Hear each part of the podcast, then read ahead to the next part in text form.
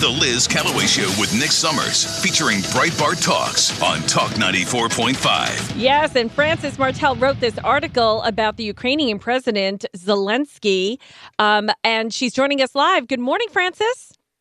Good morning. How are you doing? Good. Thank you for uh, joining us on such short notice. But I, I think this article is so important.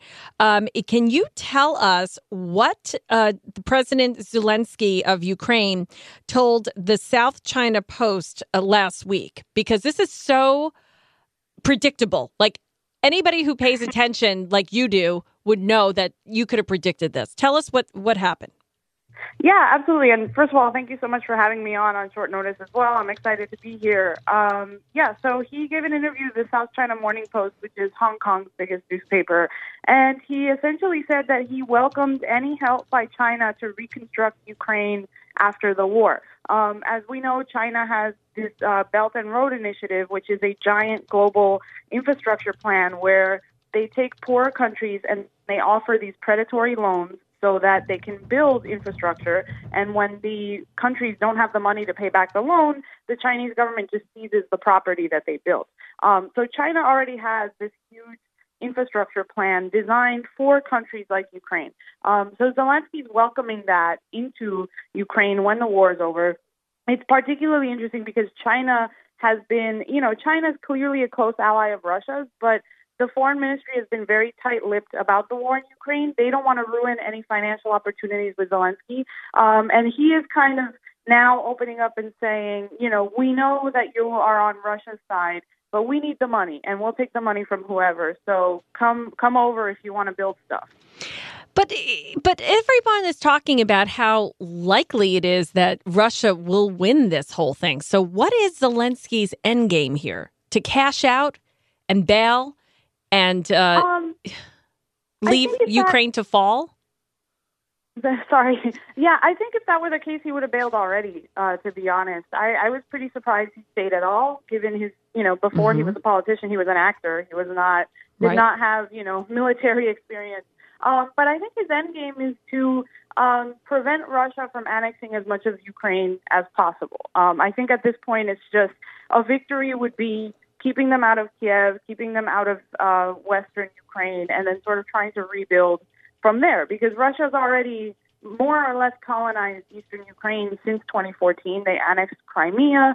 They've been in the Donbass region forever. So that's almost like, you know, it would be icing on the cake if you could take that back, but I don't think that's a realistic prospect right now. What and would, so yeah, yeah, I was just going to say, what would be the benefit of China icing out Russia by helping Zelensky?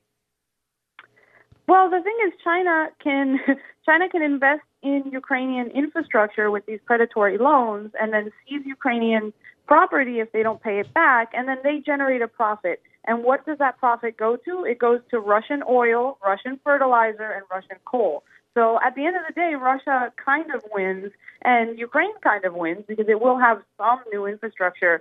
Um, but it's sort of, you know, best case scenario for Russia if um, China just starts doing business in Ukraine, generating money, and then buying Russian uh, exports. You know, this is this has happened to many leaders and countries uh, already. What what do we know about the fate of the countries that have already um, have taken China up on these offers for these for these loans? I mean, it seems like it never ends well for the people. No, it absolutely doesn't. I mean, I can just name the countries that have done this, and and you'll see uh, how bad it is. I mean, Sri Lanka is probably the top victim of this. Um, the uh, Sri Lankan government took out huge loans uh, from China, and they lost control of a southern port that China built. And so China's making all the money from that port. Uh, Sri Lanka has no money; they have no foreign currency to buy anything. So nobody in the country, there's no way of importing food, gasoline, uh, natural gas that people use for cooking, medicine, um, and we've seen the disaster in, in Sri Lanka now. Um, another good example is Kenya.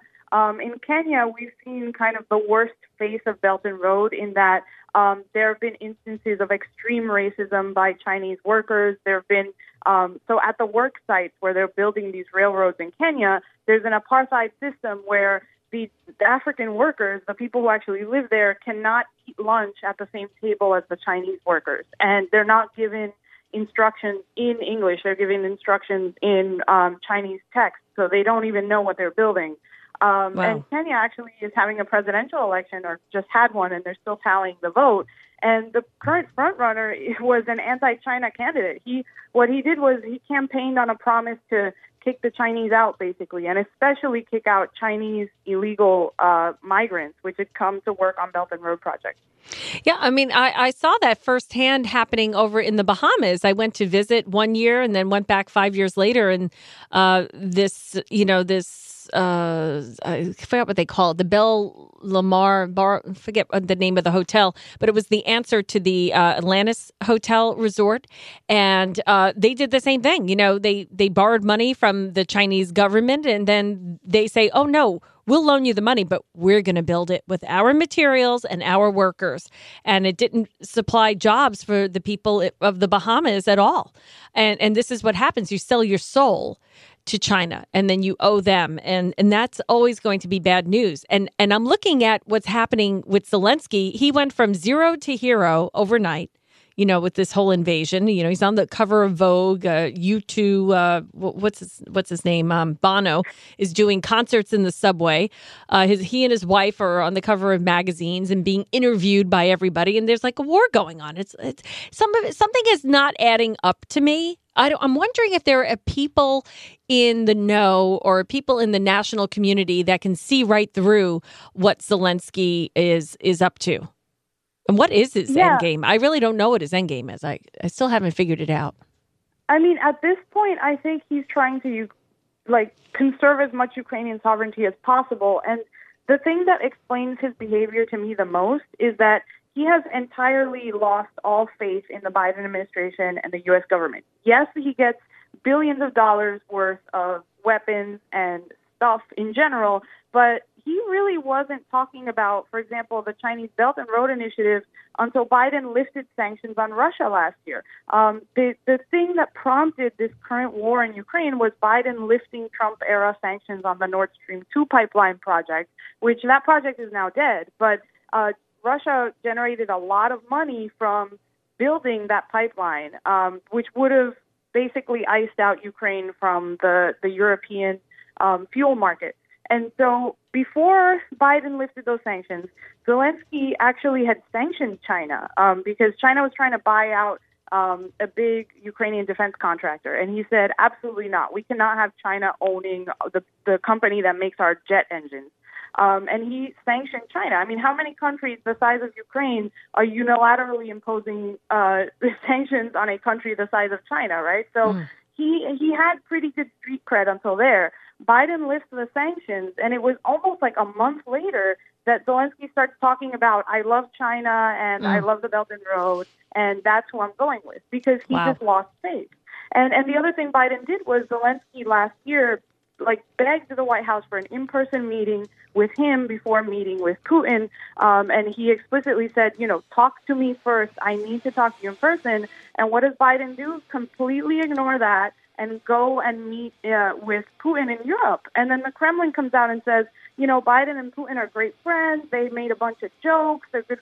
So that's that's what prompted Zelensky to totally abandon faith in the United States, mm. and and then you get this erratic behavior of, you know, he'll take all the money he can get from us, but he doesn't trust us, you know, any further than he can throw us. Mm.